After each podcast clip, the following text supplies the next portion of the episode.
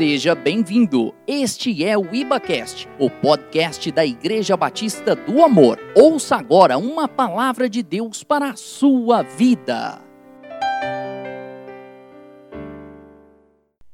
Filipenses, capítulo é o de número 3.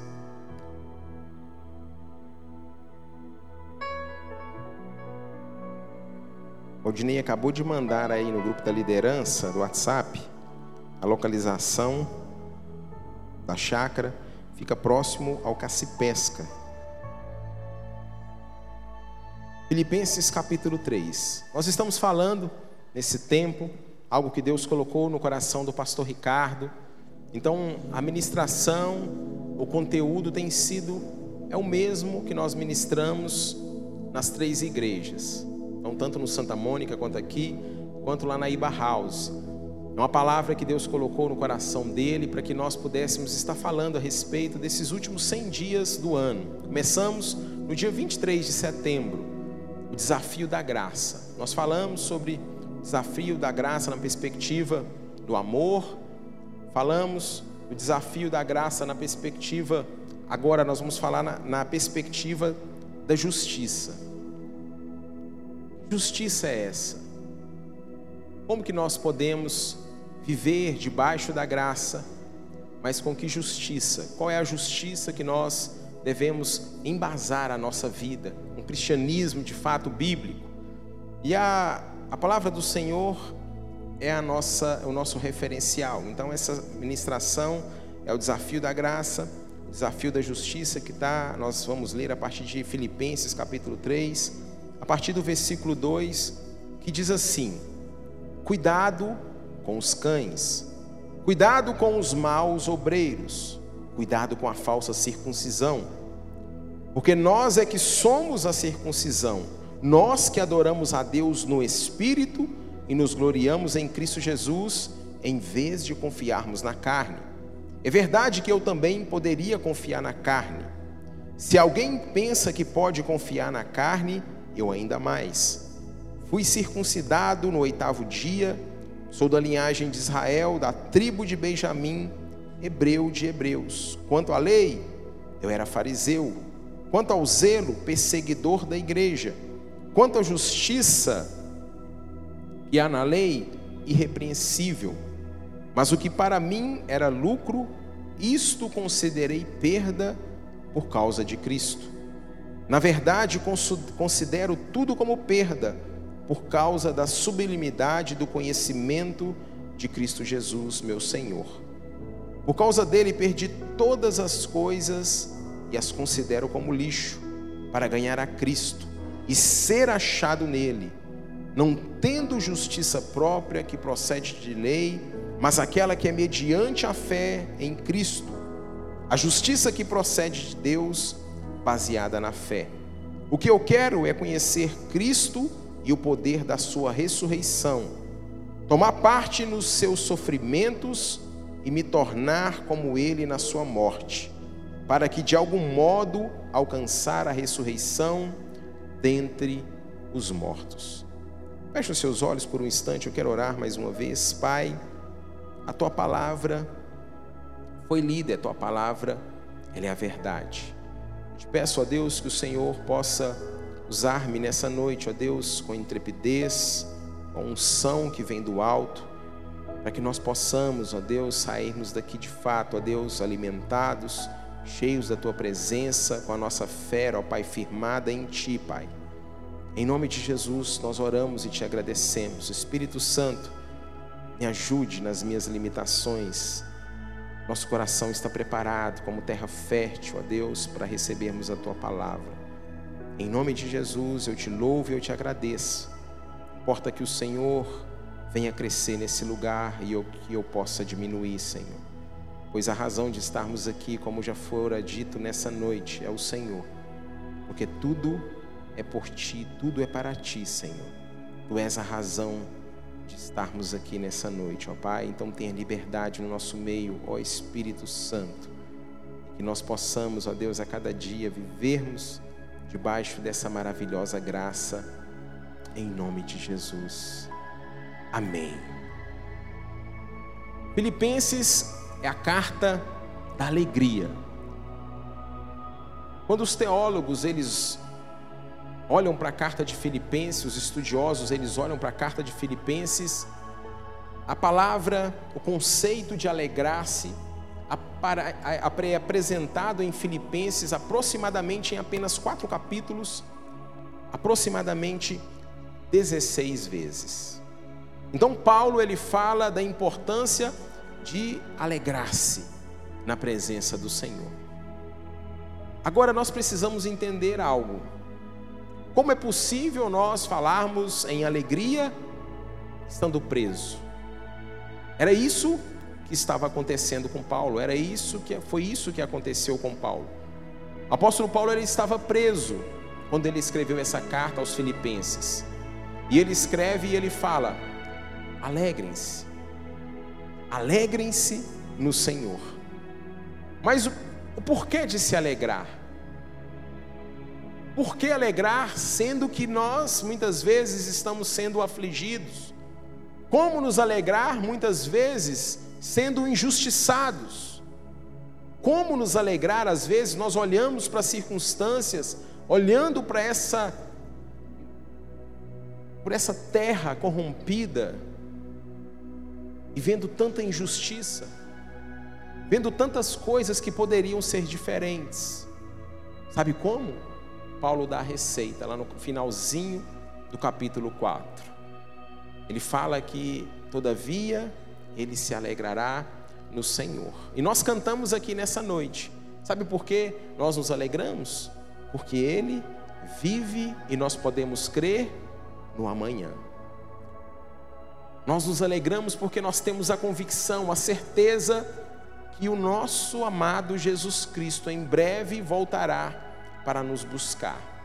Então não serão a circunstância, não será a justiça do homem, não serão, sabe, tantas coisas que nós olhamos e falamos, meu Deus, não aguento mais, o que fazer? Não vai ser isso que vai fazer com que nós venhamos nos alegrar.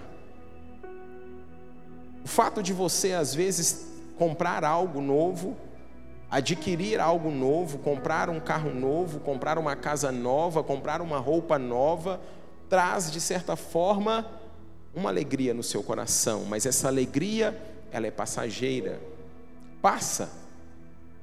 Mas a alegria que Paulo está falando aqui não é essa alegria efêmera, que vai passar rapidamente. A alegria que Paulo está dizendo nessa carta aos Filipenses é a alegria de nós sabermos que nós somos salvos através de Cristo Jesus. Então, Paulo ele escreve essa carta e ele exorta os irmãos de Filipenses para que eles pudessem cuidar de que nada e nem ninguém pudessem roubar a alegria que eles tinham em Cristo Jesus, através da maravilhosa graça que havia alcançado, que eles haviam alcançados. Então Paulo ele direciona os filipenses. E eles falam, olha, Paulo fala, olha, vocês precisam se alegrar porque Cristo está na iminência de voltar. E aí você pode falar, mas pastor, Paulo escreveu essa carta aproximadamente dois mil anos atrás, por volta do ano 60, 60 e poucos depois de Cristo, ele escreve essa carta aos Filipenses, e aí, até hoje, Jesus não voltou. De fato, Jesus não voltou. Sabe por quê? Porque Ele é gracioso, porque Ele é um Deus bondoso. E a palavra do Senhor diz que Ele quer que todos sejam salvos, que nenhum pereça. Então a graça do Senhor é tamanha que Ele faz com que nós possamos de fato nos adentrar no Santo do Santo, para que nós possamos viver um Evangelho a cada dia transformador. E através desse evangelho transformador, dessa alegria genuína, dessa alegria que contagia as pessoas que estão à nossa volta, com essa graça maravilhosa que nos alcançou, nós então também possamos alcançar outras pessoas para Cristo Jesus. Amém, queridos?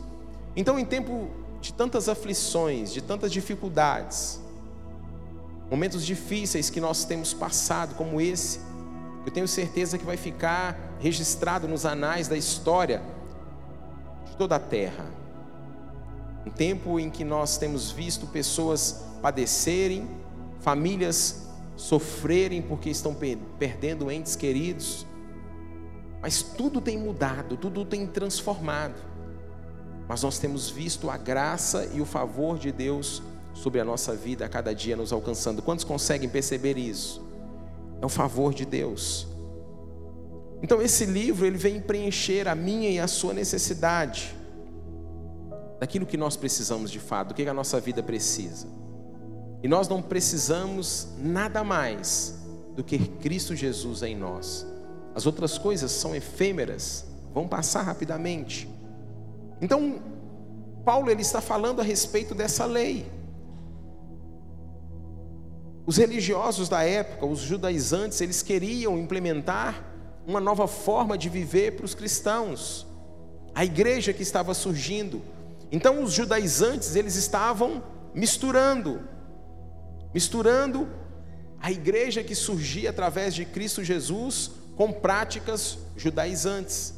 E eles falavam: olha, Cristo apenas não basta, Cristo não é suficiente, você precisa fazer algo. Então a salvação ela, ela acontecia não simplesmente através da graça de Deus, do favor imerecido. E eles diziam: olha, você precisa fazer algo, você precisa fazer algo para que a salvação chegue até a sua vida, até a sua casa, até a sua família. E Paulo, ele trata de maneira veemente, ele fala que nada disso é verdade. Tudo que nós precisamos é Cristo. Tudo, nós não precisamos de mais nada a não ser Cristo Jesus. E aqui no versículo de número 9, é o versículo chave para a nossa ministração, Paulo ele diz: "E ser achado nele, não tendo justiça própria que procede de lei, mas aquela que é mediante a fé em Cristo Jesus, a justiça que procede de Deus, baseada na fé. Então Paulo ele está justamente combatendo esses judaizantes a diferença entre viver debaixo da lei e viver debaixo da graça. E nós sabemos o que é graça. Graça é o favor imerecido de Deus. Graça é nós recebermos algo que nós não merecemos. De repente, do nada, você recebe um presente. Você não fez nada por merecer. Isso é graça. Então, os mestres judaizantes, eles estavam trocando a graça por um rito físico, a circuncisão. Eles estavam falando que não bastava Cristo, mas era necessário um ato físico que era a circuncisão. E Paulo ele fala lá no início da carta, como nós lemos, ele fala: olha, cuidado com a falsa circuncisão, o versículo de número 2. Se ele fala que é uma falsa circuncisão, é porque é uma circuncisão verdadeira. E como que é essa circuncisão verdadeira? A falsa, nós já sabemos, é o ato físico. É o ato simplesmente de a pessoa fazer algo ali onde os homens eram cortados o prepúcio no órgão genital e ao oitavo dia ele era circuncidado. Os judaizantes, o que, que eles estavam fazendo? Olha, vocês precisam fazer isso também. Não basta Cristo. E nós temos visto muitas vezes nos nossos dias as pessoas também pregando ensinando algo que não é a palavra do Senhor, sempre atrelando, sempre colocando alguma coisa. E o que é suficiente para a minha vida e para a sua vida é apenas Cristo. Não tem nada que eu e você façamos para merecer algo do Senhor. A graça é o favor imerecido. Lógico que na nossa caminhada, à medida que nós nos envolvemos com o Senhor, é natural nós fazermos algo, nós nos entregarmos, nós doarmos, porque o próprio apóstolo Paulo, ele fala para que, no versículo 10, ele, ele diz: O que eu quero é conhecer Cristo e o poder da Sua ressurreição, tomar parte nos seus sofrimentos e me tornar como Ele na Sua morte. O desafio da graça, o desafio da justiça é nós nos tornarmos a cada dia mais e mais semelhantes com o Senhor, como, Paulo diz. Em Coríntios ele fala de nós sermos imitadores de Cristo. E de fato é isso que nós precisamos. Nós precisamos do Senhor. Então Paulo ele, ele fala que essa confiança dessa igreja não pode estar simplesmente num, num ato, numa religião, num ato físico. Mas a nossa confiança tem que estar definitivamente em Cristo Jesus.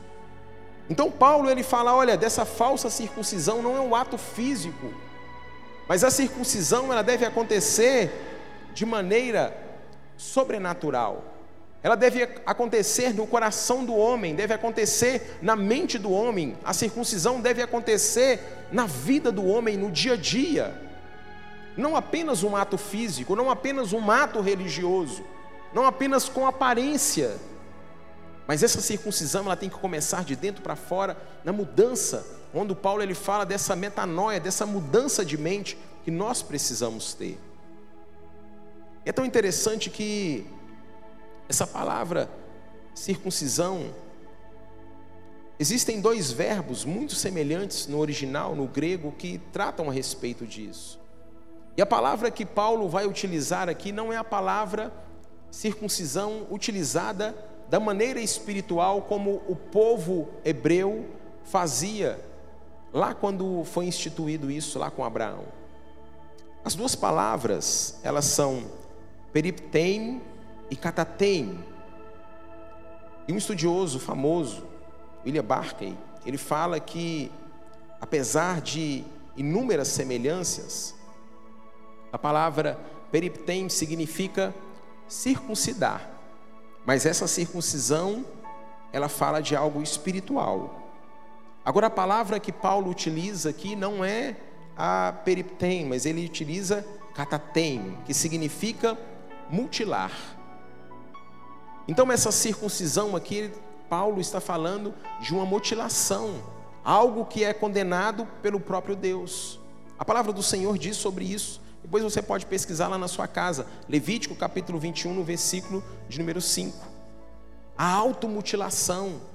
Então, os judaizantes, os religiosos, eles estavam se automutilando. Estava tendo simplesmente algo físico mas o coração, de fato, não estava nas coisas do Senhor. Então Paulo ele está condenando essa circuncisão da carne, essa circuncisão apenas física, mas tem que ser no espiritual. Porque a circuncisão real é a consagração a Deus do nosso coração, como eu disse, da nossa vida, do nosso pensamento, da nossa vida em todos os sentidos. Porque muitas vezes nós podemos ter aparência espiritual, mas o nosso coração pode estar sujo, a nossa mente. Às vezes é possível nós estarmos aqui mesmo, nesse prédio, reunidos, mas a nossa mente está em coisas totalmente impuras. Então não é um ato físico, não é a justiça da carne, mas sim termos de fato o nosso coração no Senhor. Então, aqueles que vivem debaixo da lei, Paulo está falando, aqueles que vivem debaixo da lei, eles estão vivendo não uma circuncisão, mas estão vivendo uma mutilação. Com a vinda de Cristo, ele, a própria palavra do Senhor, ele fala que ele não veio para abolir a lei, mas ele veio para cumpri-la. E ele cumpriu toda a lei. Para quê? Para que nós não precisássemos cumpri-la. Mas à frente nós vamos falar sobre isso. Então nós vivemos agora não debaixo de uma lei, debaixo de um jugo, debaixo de um fardo pesado, mas nós vivemos debaixo do amor do Senhor, da vida de Deus. Então quem vive debaixo da graça, ele vive debaixo da circuncisão do seu coração, da circuncisão da sua mente, da, da circuncisão, sabe, da sua vida, totalmente entregue nas mãos do Senhor Jesus. E Paulo então ele fala e nós devemos viver dessa maneira. Então nós precisamos ter muito cuidado quando nós vivemos debaixo da graça. Quando nós vivemos debaixo da graça, nós somos desafiados a andarmos na justiça, que é a mediante que Paulo fala, a fé em Cristo Jesus. Não a justiça do homem, mas mediante a fé em Cristo Jesus. E como é que nós podemos viver essa justiça? Primeira coisa, nós precisamos entender que a justiça própria não atende o padrão do céu. A minha justiça, a sua justiça, quando nós queremos fulminar alguém, falar, esse tem que. Essa não é a justiça de Deus. Esse não é o padrão de Deus. Por mais que o ser humano, por mais que o homem tenha algum senso de justiça, ele jamais, ele conseguirá ser imparcial. Ele vai ser parcial, ele vai ser falho. A justiça do homem é contaminada. Contaminada pelo quê? Pelo pecado. Porque quantas vezes nós queremos fazer justiça e nós iramos. Esse merecia. Quantas vezes nós merecemos? O amor de Deus, a graça de Deus continua a nos alcançar. Então Deus ele não faz acepção de pessoa. Paulo diz em Romanos capítulo 7, no versículo 14, ele diz: Que diremos então? Que a lei é pecado? Ele diz: De modo nenhum. Mas eu não teria conhecido o pecado a não ser por meio da lei, porque eu não teria conhecido a cobiça se a lei não tivesse dito: Não cobice. Então, irmãos, a lei, ela é algo espiritual. Só que Deus, ele estabeleceu um padrão que o homem não consegue atender. Eu e você não conseguimos, na, na força do nosso braço, atender o padrão de Deus. O padrão de Deus é elevado. Por causa da minha carne, da sua carne, contaminada com o pecado, com o que aconteceu lá em Gênesis, através de Adão e Eva, nós não conseguimos. Então nós só conseguimos viver aqui mediante a graça de Deus, nós só conseguimos romper a nossa vida espiritual quando nós entendemos que a graça do Senhor, a justiça mediante a fé, é que vai fazer com que nós possamos continuar a avançar dia após dia. Então, assim, toda vez que o homem busca se relacionar com Deus, ele baseia na sua justiça que procede da lei. E nós não podemos buscar ter o nosso relacionamento dessa maneira, que procede da lei. Simplesmente algo que é da carne. O meu relacionamento e o seu relacionamento com Deus, ele não pode ser algo difícil, pesado, algo que traz julgo para nós. Quando nós entendemos a graça, a justiça de Deus, tudo se torna leve. Servir ao Senhor não é difícil, não é pesado, como alguns acham. Muito pelo contrário. As pessoas, quando olham para nós, falam assim: coitado, virou crente, parou de viver. Sabe por quê? Porque estão vivendo debaixo da lei. São pessoas que não conhecem a graça de Deus, que não sabem quão maravilhoso é nós servirmos ao nosso Deus, ao Deus Todo-Poderoso. A nossa alegria não está simplesmente em coisas, em situações, em festas, em isso, em aquilo outro, em circunstâncias, na justiça própria. Então Paulo ele coloca para nós nessa carta aos Filipenses a importância de nós nos alegrarmos e não termos e não vivermos debaixo da justiça do homem, a própria justiça. Ele diz em Gálatas capítulo 3, no versículo 10 e 11, ele diz: Pois todos os que são das obras da lei estão debaixo de maldição, porque está escrito: Maldito todo aquele que não permanece em todas as coisas escritas no livro da lei para praticá-las. É evidente que pela lei ninguém é, é justificado diante de Deus, porque o justo viverá pela fé. Nós falamos na primeira ministração, desafio da graça, justificados pela fé o desafio da fé. Então a nossa vida cristã está com base na justificação do Senhor. Não é mediante a lei, mas mediante a graça do, do nosso Deus. A carne, irmãos, é uma natureza centrada em nós mesmos. Então por isso que nós não podemos viver essa justiça com base em nós mesmos. Quando nós queremos fazer justiça com as próprias mãos, com a nossa carne, nós estamos sendo egoístas. Nós estamos sendo o centro. E o centro não é eu e nem é você. O centro é o Senhor, nosso Deus.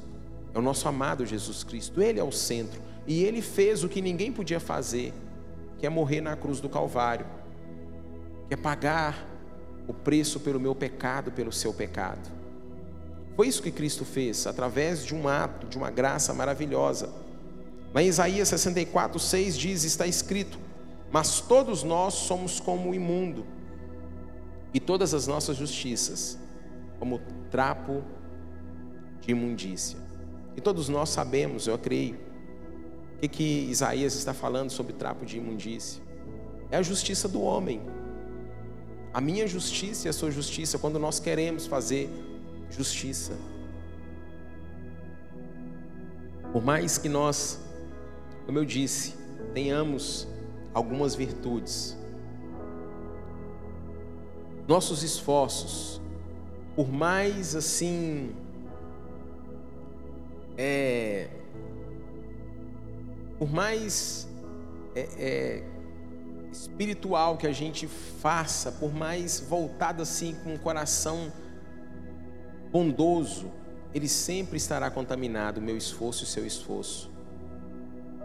Então é por isso que nós precisamos aceitar a graça de Deus. É por isso que nós precisamos viver debaixo da graça de Deus e não mais debaixo da lei. Aonde nós vivíamos muitas vezes, faça isso, não faça aquilo. Isso pode, isso não pode. Faça assim, faça assado. Então o meu esforço, o seu esforço está contaminado. Por isso que nós então precisamos viver debaixo da justiça de Deus e não debaixo da justiça do homem. Debaixo da graça de Deus e não debaixo da lei. A lei é impossível nós cumprirmos. Então, o fruto da justiça que Paulo vai dizer na sua carta aos Filipenses, ele começa a dizer no capítulo de número 1: o fruto da, da minha e da sua justiça é única e exclusivamente através de Cristo Jesus. Nós só poderemos fazer justiça através de Cristo Jesus. A justiça do homem é falha. Quantos casos que nós vemos de pessoas que foram acusadas, foram presas e eram inocentes. Paulo foi um deles. Foi acusado de algo que não havia cometido, foi morto por isso foi acusado de colocar fogo em Roma, sendo que quem colocou fogo foi o imperador Nero, doidão. E ele pagou por algo que ele não cometeu. Justiça do homem.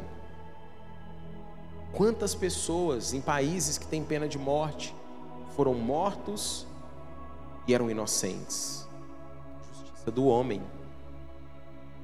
Então, a minha e a sua justiça, quando nós olhamos para algo, nós precisamos ter muito cuidado.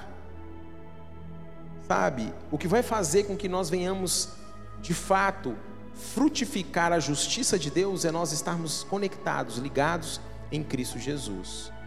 Porque aí sim nós vamos conseguir olhar com os olhos do Senhor, com o amor do Senhor. E aí sim nós vamos continuar, nós vamos poder viver e praticar a justiça de Deus. Mas a minha sua justiça não tem como.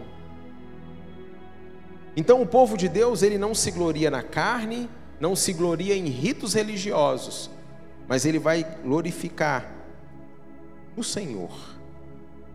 Antes, o prazer do povo de Deus está no Senhor. É o que Paulo fala em Filipenses. Amém, queridos?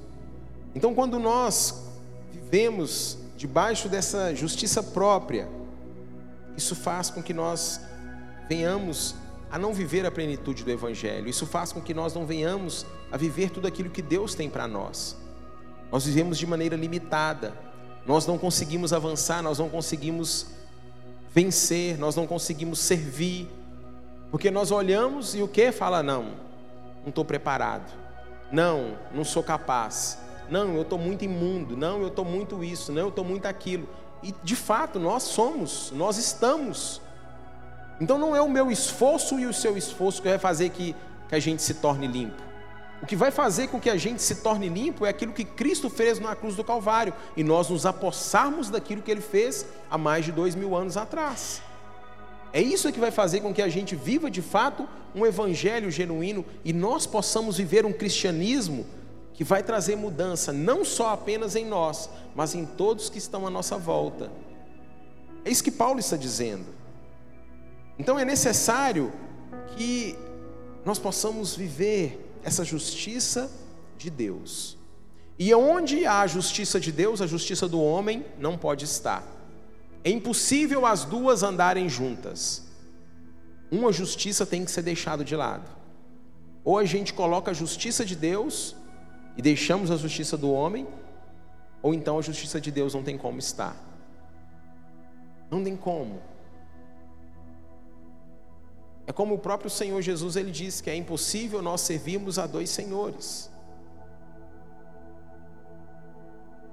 Então Deus ele quer que nós venhamos a viver essa justiça baseada na justiça dele, no seu amor, na sua graça abundante, perdoa, que perdoa, está sempre de braço aberto a nos aceitar, independente das inúmeras vezes que nós venhamos a falhar. Como eu ministrei aqui há dois domingos atrás, quantas pessoas hoje estão afastados do Evangelho, não estão vivendo, porque um dia lá atrás alguém colocou fardo, alguém colocou peso, alguém colocou justiça própria E nós não somos chamados para julgar ninguém. Nós somos chamados para amar. Somos chamados para abraçar, para acolher as pessoas. É essa justiça que Paulo está falando para essa igreja de Filipenses. Então a nossa justiça ela não pode ser baseada, número um, na justiça própria, na justiça do homem, da carne. Número dois, a nossa justiça não pode ser baseada na justiça dos religiosos. A minha e a sua justiça deve exceder a justiça dos religiosos. Porque Paulo ele vai dizer na sua carta aqui, a partir do versículo 4, ele fala: Olha, ainda que eu também poderia confiar na carne, se algum outro pensa que pode confiar na carne, eu ainda mais. E ele dá o seu histórico. Se alguém poderia dizer que poderia confiar na carne, era Paulo. E ele fala: Olha, eu não confio. Ele está colocando tudo para o lado. Na carne eu poderia gloriar-me mais do que todos. Eu possuo todos os atributos, todas as qualificações. Mas ele entende que essa justiça do homem não passa de trapo de imundícia. Essa religiosidade não é aquilo que Jesus espera de nós. Por isso que a gente sempre fala que servir a Cristo não é difícil. Servir a Cristo não é pesado. Servir a Cristo, por mais que tenhamos aflições, nós temos a certeza que nós venceremos todas elas. Por mais que nós passemos por lutas e por dificuldade, nós temos a certeza que tudo isso um dia vai passar. Por mais que nós venhamos a enfrentar lutas, dificuldades na carne, como o próprio Paulo passou, nós sabemos que em breve Jesus voltará. Ontem nós perdemos um amigo, um irmão em Cristo Jesus. E o Senhor levou, recolheu ele. Mas sabe o que, que nos alegra? É de saber que um dia nós nos encontraremos. É saber que ele foi, na verdade, promovido. Ele foi promovido. Quem morre no Senhor, ele não morreu, ele na verdade ele está dormindo em Cristo, esperando aquele grande dia. Então, a minha vida e a sua vida não está com base simplesmente nessa justiça desse mundo, esperando somente nas coisas desse mundo, esperando nas autoridades, esperando nos governantes, esperando no prefeito, esperando no juiz. Não, não. Nós esperamos em Cristo Jesus. Ele é fiel, amém? Ele é fiel. Então, queridos, o cristianismo quando nós entendemos a graça de Deus, não é aquilo que nós fazemos para Deus, mas é aquilo que Ele fez por nós. Isso é cristianismo. Não se trata do que eu e você podemos fazer por Ele, mas se trata do que Ele fez. E nós precisamos viver isso, entender isso. O que, que Ele fez por nós? Ele se entregou, Ele se humilhou, teve morte. E Ele ensinou isso aos seus discípulos. Lá em Mateus capítulo 5, no versículo de número 20, ele vai falar: Olha, se a justiça de vocês não excederem e muito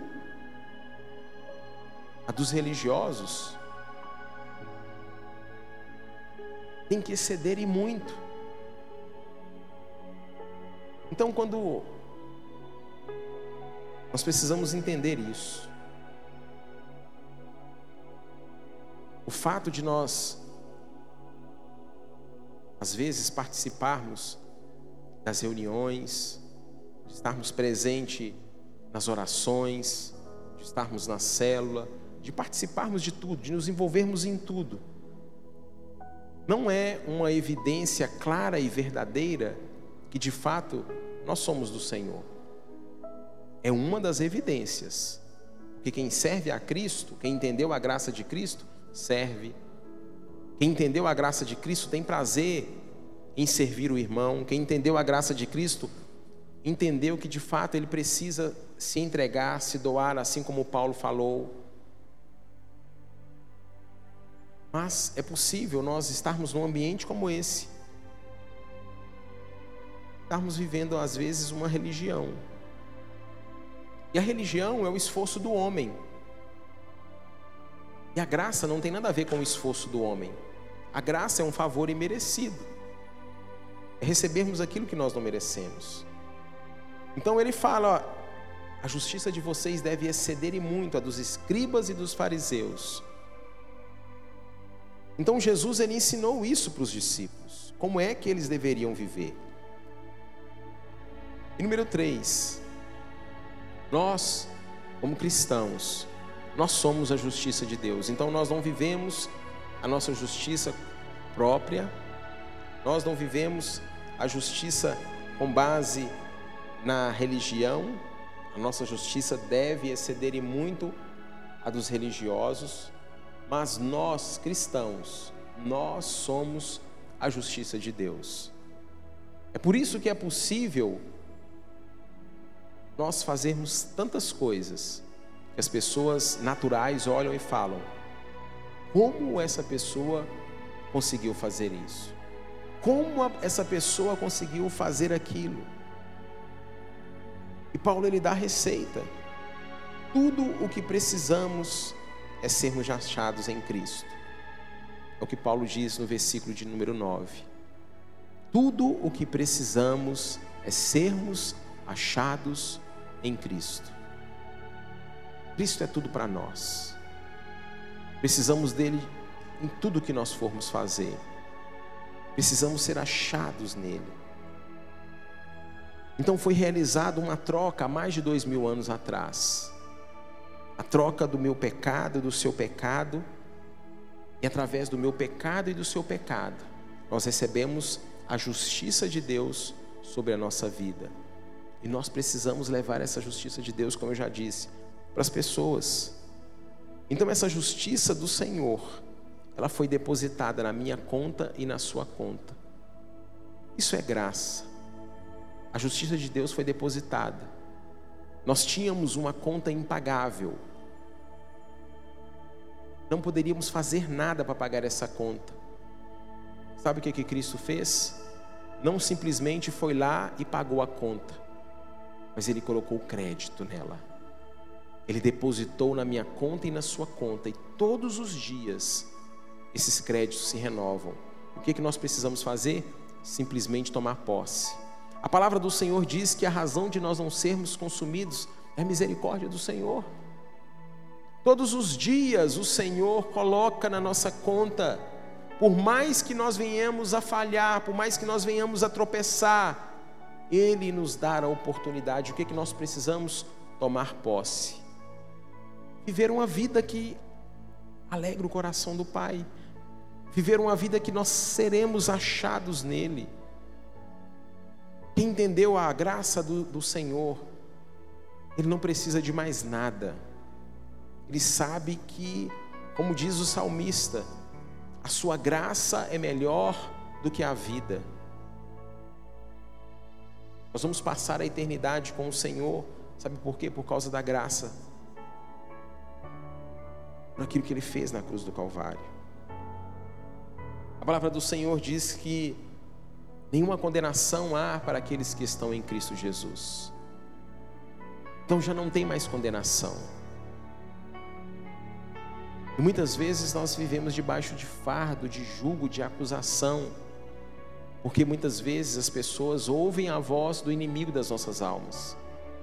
Ele sim, ele é acusador. Ele sim quer que nós venhamos, de fato, a viver debaixo da escravidão da lei. E aí, de tanto nós falharmos, de tanto nós cairmos, ele fala: não tem jeito. Tá vendo? Você não tem jeito. Melhor você abandonar, melhor você largar tudo. Sendo que a palavra do Senhor diz o contrário. Ele nos escolheu, Ele nos atraiu, com amor eterno, Ele nos atraiu, Ele nos escolheu. Então, quando vêm os pensamentos contrários, quando vem, sabe, a ira no nosso coração, quando vem tentações, nós precisamos lembrar o que Jesus fez na cruz do Calvário e lembrar que nós fomos escolhidos e não vivermos debaixo de fardo e de julgo, falando: não, eu não vou conseguir, de fato eu não dou conta. De fato você não dá conta quando você tenta viver debaixo da justiça própria. Você não consegue vencer o pecado na sua carne, eu não consigo.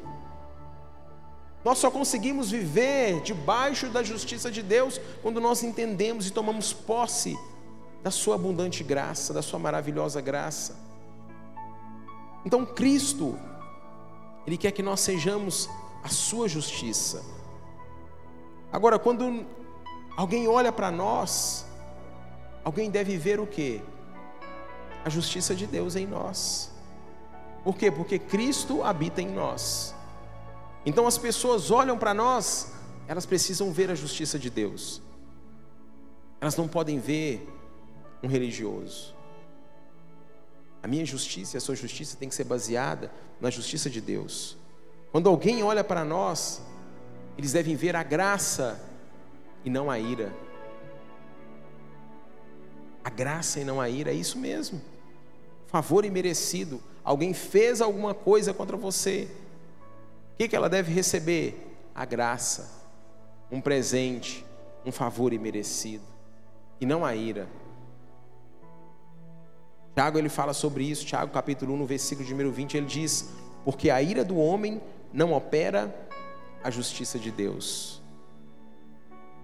Às vezes nós falamos assim: olha, a gente pode até irar, mas não pode é pecar. Mas Tiago ele está dizendo que a ira do homem não opera a justiça de Deus. Eu não sei você, irmãos, mas quantas bombas às vezes eu levo porque eu fico irado? Quantas situações às vezes a gente passa e a gente deixa a ira vir? E você fala, meu Deus, por que, que eu fiz isso? E aí nós operamos a justiça de Deus. Não operamos a justiça de Deus, aliás. Essa semana, aliás, ontem, sexta-feira, nós estamos fazendo uma reforma lá em casa. E aí, sexta-feira, ficou de entregar um material. Aí o fornecedor me ligou e falou assim: Olha, o material que eu precisava te entregar, eu não tenho esse material. Eu posso te entregar tal coisa? Eu falei: Calma, eu preciso ver com a pessoa que pediu a lista de material. Eu não sei. Não, por causa disso eu te dou um desconto e você não vai ser prejudicado, e aquilo outro, aquilo, aquilo outro, e foi falando um monte de coisa. Eu falei, não, eu não sei te dar a informação agora, espera que eu vou ligar para a pessoa e depois eu te retorno. E assim eu fiz. Liguei para o irmão da nossa igreja, o Anderson. Falei, Anderson, Isso, isso, isso. O que, que você acha? Não, pastor. Tem problema não. Vai dar certo, no final vai dar tudo certo. Eu havia comprado o material na terça-feira, pedi para entregar na sexta. E na sexta-feira, por volta de 4 horas da tarde, ele me liga falando que não tinha o material. Qual que foi a minha vontade? Justiça própria. A ira. Beleza. Aí ele me liga por volta de 5 horas da tarde e fala: Olha, vou mandar entregar o material. É, tem gente aí para descarregar? Eu falei: Não, não tem gente para descarregar, não. Não tem como eu parar o pessoal que está trabalhando aqui para descarregar seu material. A pessoa que vai entregar, ele não tem um ajudante? Não, ele tem, mas é porque a pessoa não está. Então, posso entregar amanhã? Pode entregar amanhã. Eu falei, só que cedo, cedinho, 8 horas da manhã, as pessoas estarão aqui. O que, que aconteceu? Sete e meia da manhã, bate o interfone. O motorista bate o interfone. Eu olhei para ele, aí, tudo bem? Tudo bom? Ah, mercadoria para você para ser entregue. Eu falei, beleza, pode descer. Aí ele falou assim: Você me dá uma mão? Irmãos, não é má vontade. Não é má vontade. Eu estou fazendo fisioterapia na coluna, eu tenho desvio na coluna, duas vértebras desgastadas. Fazendo fisioterapia para melhorar. E às vezes eu sinto dor, a minha coluna travou semana passada. Eu olhei para aquela situação e falei: não, não acredito. Falei: Deus, misericórdia, Senhor. Mas eu escolhi não ser reprovado. Falei, irmão, vamos fazer o seguinte. Eu vou te ajudar a descarregar, mas você vai ter que ter paciência comigo. Eu não posso ir no seu ritmo. Expliquei para ele a minha situação. Vamos devagarinho, eu vou dar conta. Tem problema não? Não, beleza, vamos. E nós fomos, fomos descarregando. Aí, para honra e glória do Senhor Jesus, aí chegou o Anderson lá, para nos ajudar. Pegar o saco de cal de 40 quilos, que eu não dava conta. Então, irmãos, a minha justiça e a sua justiça, ela não opera a justiça de Deus se a gente ficar irado. Quantas vezes a gente tem a oportunidade de não irar, de escolher a coisa certa, no trânsito, com um familiar, com um amigo. O que a gente quer fazer muitas vezes? Fulminar. Então, alguém que olha para nós deve ver a graça de Deus e não a ira, deve ver a justiça de Deus. Alguém que olha para nós deve ver humildade e não soberba. É isso que a palavra do Senhor diz. Lá em Lucas capítulo 18, no versículo 9 até o 14, Jesus ele conta uma parábola justamente sobre o justo. Ele fala sobre dois homens, um que tinha uma conta que era impagável e outro que tinha uma conta pagável. Aí essa pessoa foi perdoada da conta impagável. E aquele que foi perdoado dessa conta impagável, quando encontra encontra com essa outra pessoa, o que, que ela faz? Quer fulminar, manda prender. Não foi humilde, foi soberbo. Como cristãos, nós precisamos ser humildes. A palavra do Senhor diz que dos tais, deles, dos humildes, é o reino dos céus. A humildade cabe em qualquer lugar. É bom a gente estar com pessoas humildes. É horrível nós estarmos com pessoas soberbas. Então, quem vive debaixo da graça de Deus, entende que Ele é a justiça de Deus, como que ele vive? Uma pessoa humilde e não como uma pessoa soberba. Quem vive e pratica a justiça de Deus deve ter um coração perdoador e não um coração implacável. Quantas vezes nós queremos, sabe, ser implacável com o próximo, justiça própria. Quantas pessoas vivem, às vezes, um casamento atribulado porque vivem debaixo da justiça própria. Ah, porque ele fez isso, ah, porque ela fez aquilo, ah, porque isso e porque aquele outro. justiça própria. Precisamos ter um coração perdoador e não ser implacável. É só a gente lembrar quantas vezes Cristo nos perdoa, quantas vezes nós falhamos, quantas vezes nós damos bola fora, quantas vezes, e o que que Cristo faz? Nos recebe de braços abertos. Quantas vezes nós somos o filho pródigo? Aí você fala, ah, pastor, filho pródigo. Não, nunca fui. Você que pensa. Quantas vezes?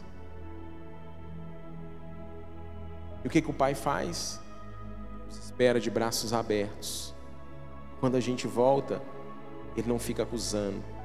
Quando, ele, quando a gente volta, ele não fica apontando o dedo. Quando a gente volta, ele faz uma festa para nos receber. É a graça de Deus, essa é a justiça de Deus. É isso que nós devemos derramar nos corações das pessoas. Eu tenho certeza que você conhece alguém que está afastado do Evangelho, que um dia ele foi massacrado, que um dia colocaram o jugo, o fardo sobre a vida dele, que um dia condenaram, e hoje ele está distante. Sabe o que ele precisa? Simplesmente de uma demonstração de carinho e de amor. Falar para ele que Jesus ama, que Jesus está de, de braços abertos esperando ele voltar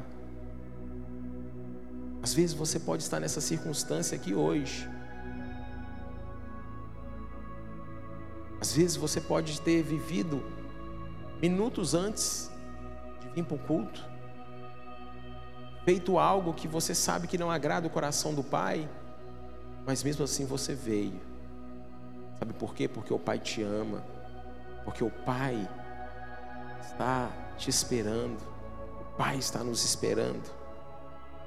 Então nós devemos trocar a nossa justiça própria e vivermos a justiça baseada na fé. É o que está registrado lá em Mateus capítulo 18, do versículo 23 até o 35. Onde o próprio Senhor ele diz: Por isso o reino dos céus é semelhante a um rei que resolveu ajustar contas com os seus servos. Passando a fazê-lo, trouxeram um que devia 10 mil talentos. E nós já sabemos a história, ele não tinha com que pagar. O que, que aconteceu?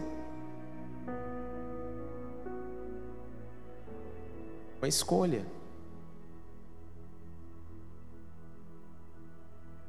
Todos os dias pessoas poderão e vão nos ferir. Pessoas nos, decepcion, é, nos decepcionarão É inevitável. Uma hora vai acontecer. Agora, nós precisamos entender que se isso acontecer, nós não podemos ser implacáveis com essas pessoas, nós não podemos fechar o nosso coração, nós não podemos trancar o nosso coração e falar: Eu não vou perdoar. Vamos perdoar quantas vezes forem necessárias. Sabe por quê? Porque a minha justiça e a sua justiça não é a justiça com base na carne, não é a justiça com base na lei. Amém, queridos? Gostaria de convidar você a ficar de pé nesse momento.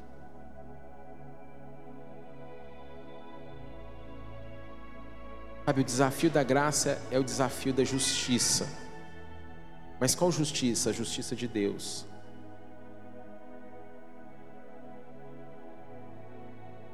Ser justo como Cristo foi. Às vezes seremos humilhados. Foi o que Paulo colocou. Foi o que Paulo escreveu na sua carta. Então, irmãos, não há como nós vivermos na graça, senão pela justiça que procede de Deus. Sabe, não há como sermos desafiados a andar no favor do Pai se nós quisermos viver confiando na carne. A carne vai falhar. Paulo ele diz: quando vivia debaixo da lei, tudo que eu tinha era uma série de regras e dogmas. Mas em Cristo, agora eu tenho um amigo. Em Cristo, eu tenho um relacionamento. E eu quero ser achado nele. É diferente. Quando nós vivemos debaixo da lei, a lei nos oprime. São regras. Faça isso e não faça aquilo. Agora, quando nós vivemos debaixo da graça, nós encontramos não regras, dogmas e preceitos humanos, mas nós encontramos um Cristo que quer ser nosso amigo, um Cristo se entregou por nós, um Cristo que quer se relacionar conosco, um Cristo que se entregou, um Cristo que morreu para que nós tivéssemos vida e vida plena. Em Elot, ele diz o seguinte: sábio é aquele que dá o que não pode guardar, a fim de ganhar o que não pode perder. Vou repetir a frase para você. Sábio é aquele que dá o que não pode guardar, a fim de ganhar o que não pode perder. Essa foi a experiência de Paulo. Ele perdeu a religião, perdeu a sua reputação, o seu nome, mas ele ganhou algo de fato ele não poderia perder, que é a salvação.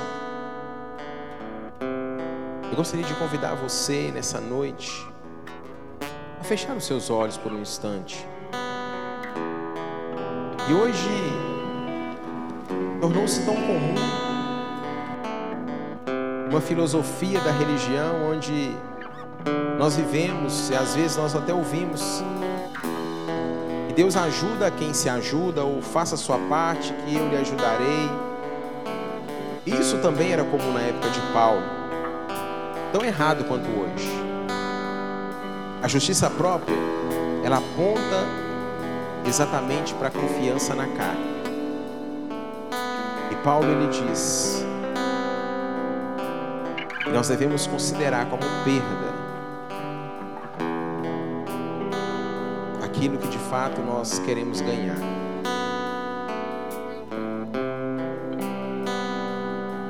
Feche os seus olhos, coloque a sua mão sobre o seu coração. O momento de Deus para minha vida e para a sua vida. Você ganhou uma identidade. Você não vive mais uma religião, mas você vive um relacionamento com Cristo. Você agora é filho amado do Pai. E através desse novo nascimento que há através de Cristo Jesus, nós podemos viver tudo aquilo que Ele preparou para nós. Porém, para mim era lucro, considerei perda por causa de Cristo.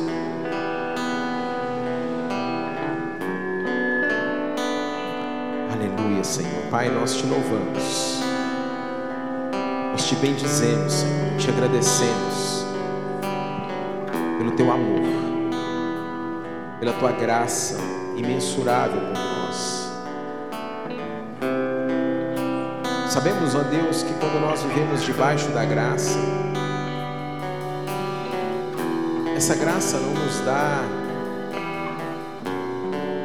a oportunidade, não nos leva a vivermos de maneira